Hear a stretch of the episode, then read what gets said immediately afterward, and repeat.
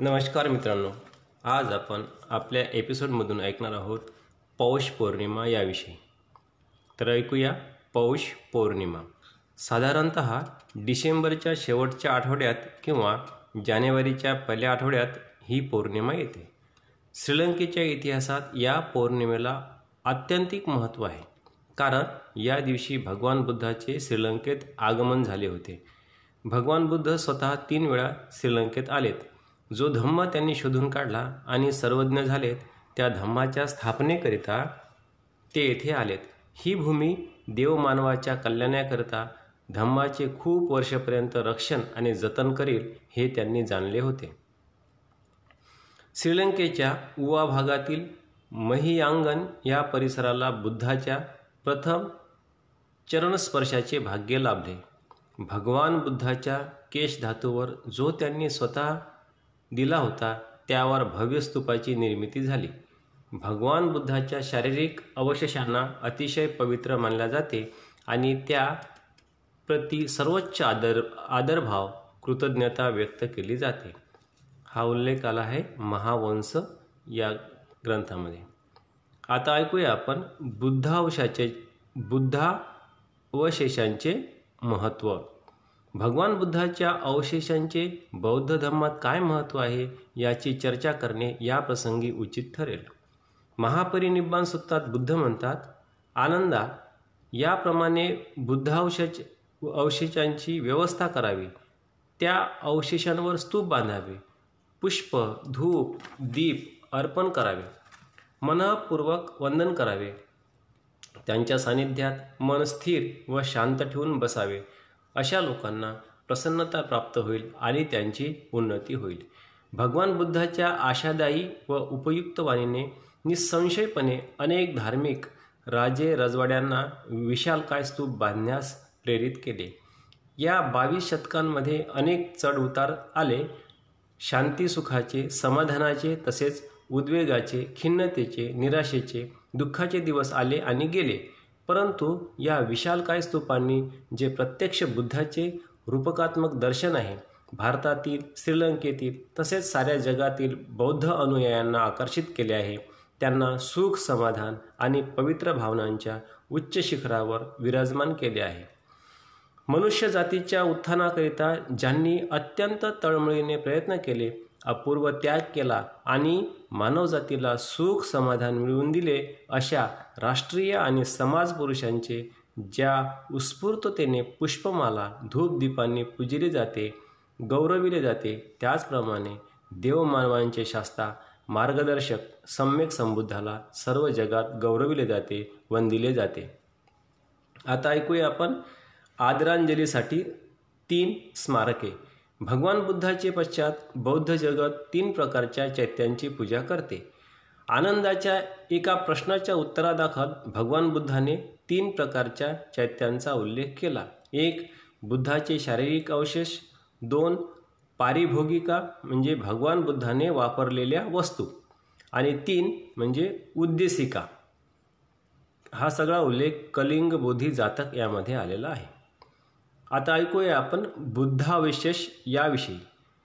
दीर्घ निकायातील महापरिनिब्बन सुत्तात असा उल्लेख आला आहे की भगवान बुद्धाच्या अंत्यसंस्कारानंतर आता ऐकूया आपण बुद्धावशेष याविषयी.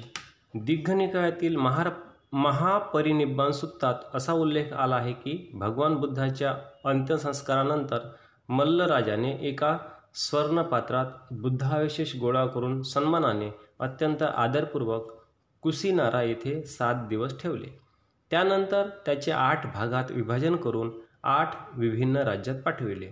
त्यावर भव्य स्तूप उभारण्यात आले. सम्राट अशोकाने त्याच्या राज्याभिषेकाच्या आठव्या वर्षी या स्तूपांचे उत्खनन करविले आणि त्यात सापडलेल्या बुद्धावशेषांवर चौऱ्याऐंशी हजार स्तूपांची निर्मिती केली. सम्राट अशोकपुत्र अर्हत महेंद्र थेरो यांच्या श्रीलंका भेटीने आणि श्रीलंकेतील धार्मिक राजांच्या सहयोगाने श्रीलंकेत बुद्ध धर्माचे आगमन झाले आणि बुद्धाचे जवळजवळ सर्व प्रकारचे अवशेष श्रीलंकेने जतन करून ठेवले आहेत. अवशेषांचे पूजन धम्मानुकूल आहे काय? हा प्रश्न या प्रश्नाचं उत्तर आपण ऐकूया. भगवान बुद्धाच्या अवशेषांना दिला जाणारा सन्मान आदर पूजा हे सर्व बुद्ध शिकवणीच्या सुसंगत आहे काय असा प्रश्न पडू शकतो. प्रत्यक्ष बुद्धाने महापरिनिब्बाण सुत्तात चार प्रकारच्या मानवांना चैत्य किंवा स्तूपाचा सन्मान मिळतो असे सांगितले आहे. तथागत अर्हत संबुद्ध आणि पच्चैक बुद्ध बुद्धाच्या या प्रेरणादायी शब्दांमुळे अर्हत महेंद्र थेरो यांनी त्यांच्या नेहमीच्या संयत आणि शीतलवाणीने राजा देवानाम पियतिस्स याला बुद्ध धातूवर चैत्य निर्मितीकरिता सुचवले. अशा रीतीने थुपाराम या विशाल चैत्याची निर्मिती श्रीलंकेतील अनुराधपूर येथे बुद्ध धातूंवर करण्यात आली. प्रत्यक्ष बुद्धाचाच येथे निवास आहे अशी तेथील भाविकांची भावना आहे. सुमंगल विलासिनी या ग्रंथात असे नमूद आहे की जेव्हा एखादा धार्मिक माणूस असा म्हणतो की चला चैत्याची किंवा बोधिवृक्षाची पूजा करू तेव्हा हे त्याचे मेत्तावाची काम ठरते. आणि जेव्हा ती व्यक्ती एखाद्या चैत्याची स्तूपाची यात्रा करते तेव्हा हे त्याचे मेत्ता काय कम्म ठरते. गैरबौद्ध आणि कधीकधी बौद्ध व्यक्तीकडून बुद्धमूर्तीची बोधिवृक्षाची चैत्याची स्तूपाची पूजा अर्चा यावर टीका केली जाते. प्रथमत हे समजून घेतले पाहिजे की बौद्ध व्यक्ती इतर धर्मियांप्रमाणे लौकिक गोष्टीच्या प्राप्तीकरिता तसे करीत नाहीत. बुद्धावशेषांची पूजा करण्याचा उद्देश. टीकाकारांनी केलेली टीका योग्य अथवा अयोग्य हे तपासून पाहिले पाहिजे.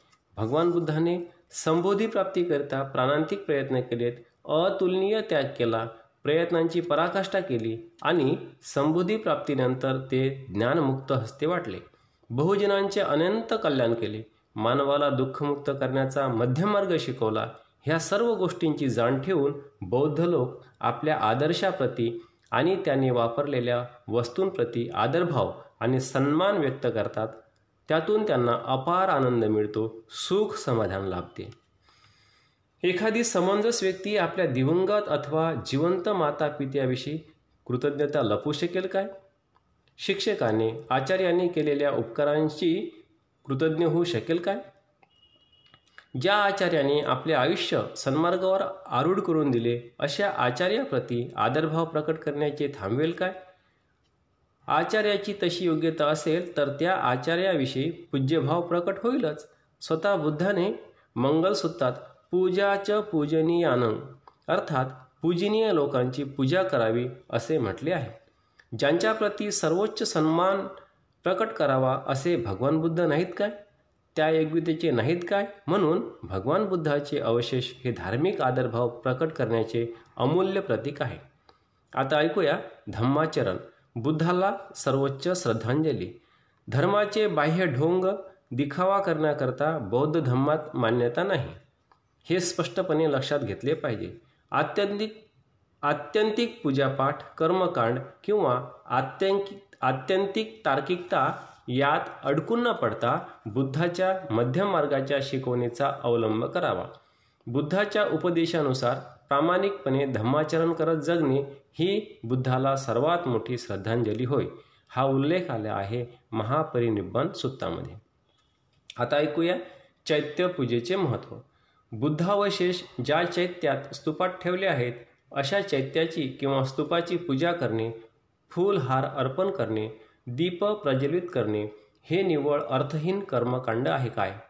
अबौद्ध व्यक्तीला तसे वाटू शकते पण ज्या व्यक्तीला बुद्धाची शिकवण माहीत आहे आणि हे कर्मकांड जाणीवपूर्वक केल्या गेले तर त्याचे किती महत्त्व आहे हे समजल्यावर कोणीही हे कर्मकांड निरर्थक आहे असे म्हणणार नाही.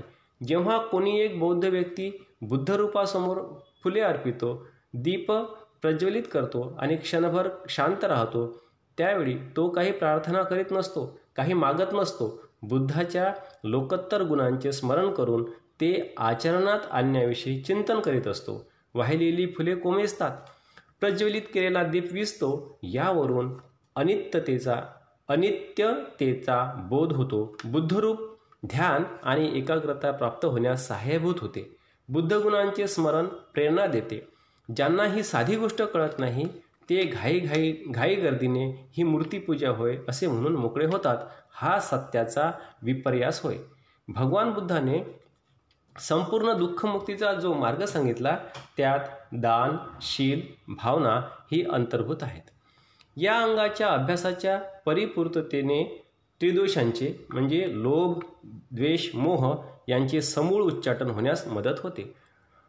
मनाचे हे तीन मळ माणसाला सुखापासून आणि विमुक्तीपासून रोखून ठेवतात. बुद्धमूर्तीसमोर फुले अर्पण करणाऱ्या व्यक्तीच्या मनात दान शील आणि भावना या असतात. आता हे तीन गुण म्हणजे दान शील आणि भावना त्रिदोषांचे कसे शमन करतात ते पाहूया. पुष्प हे निसर्गाच्या परिपूर्णतेचा कळस होय. पुष्प मूलत सुंदर असते. त्याचा मनोहरी रंग दृष्टीला सुखावतो. त्याचा कोमल स्पर्श त्वचेला सुखद वाटतो. त्याचा सुगंध नाकाला प्रिय वाटतो. पुष्पाबद्दल मनात विचार उठता क्षणी आनंद होतो. अशी सुंदर सुखद वस्तू बुद्धावशास बुद्धावशेषासमोर एक व्यक्ती ठेवतो हे निश्चितच दान होय. आणि त्या क्षणापुरते तरी त्या व्यक्तीचे मन लोभापासून दूर झालेले असते. ही फुले जेव्हा ही व्यक्ती श्रद्धेने अर्पण करते तेव्हा स्वाभाविकच ही व्यक्ती वाचेने आणि शरीराने अनुशासित झालेली असते. शील त्याच्या मनात उपस्थित असते. त्यावेळी तो दोषापासून मुक्त असतो. जेव्हा ही व्यक्ती चिंतन करते की हे पुष्प यदान कदा असेच टवटवीत राहणार नाही. ते कालांतराने कोमेजणारच नष्ट होणारच. त्याचप्रमाणे सृष्टीच्या नियमानुसार माझे शरीरसुद्धा काल नष्ट होणार आणि येथे अनित्यता दृष्टिगोचर होते. फुलाचे कोमेजणे शरीराचे नष्ट होणे याचा करता करविता कोणी नाही आत्मा नाही अनत्ता ही भावना होय. आता पुष्प हे एखाद्या खुंटीप्रमाणे होत की ज्यावर आपण आपले प्रेरक विचार टांगून ठेवू शकतो. मन हे कधीच विश्रांती घेत नसते. ते साध्या सोप्या विचारांचे लोकोत्तर दृष्टीमध्ये परिवर्तन करते. बुद्धावशेष ध्यानाचे आलंबन. बाह्यपूजेपेक्षा जास्त महत्त्वाचे व अधिक सखोल अनुभूती देणारे आलंबन म्हणजे भगवान बुद्धाचे पवित्र अवशेष होत. बुद्ध धम्म आणि संघाच्या अतुलनीय आणि अत्युच्च गुणधर्मांची अनुभूती देणारे हे आलंबन होय.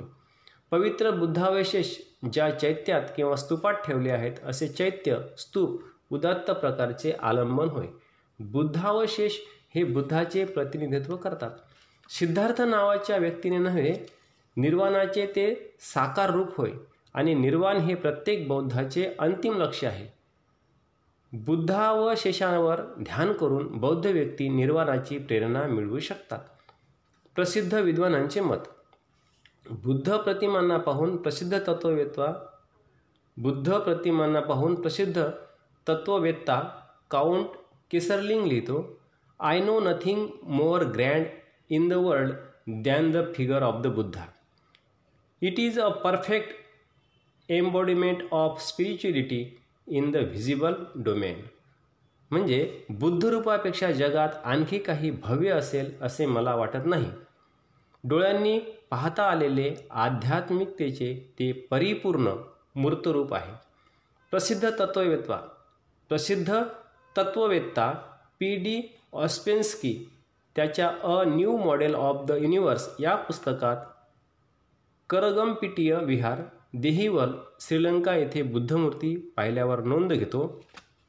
I began to feel the strange effect which the Buddha's face produced on me all the gloom that arose from the depth of my soul seem to clear up it was as if The Buddha's face communicated its calm to me.